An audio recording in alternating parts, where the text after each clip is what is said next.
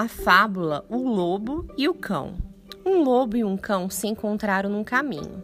Disse o lobo: Companheiro, você está com ótimo aspecto, gordo, o pelo lustroso, estou até com inveja. Ora, faça como eu, respondeu o cão. Arranje um bom amo. Eu tenho comida na hora certa, sou bem tratado. Minha única obrigação é latir à noite quando desaparecem os ladrões. Venha comigo e você terá o mesmo tratamento. O lobo achou ótima ideia e se puseram a caminho. Mas de repente, o lobo reparou numa coisa. O que é isso no seu pescoço, amigo? Parece um pouco esfolado, observou ele. Bem, disse o cão, isso é da coleira.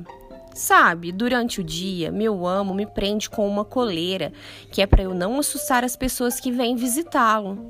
O lobo se despediu do amigo ali mesmo. Vamos esquecer, disse ele. Prefiro minha liberdade à sua fartura.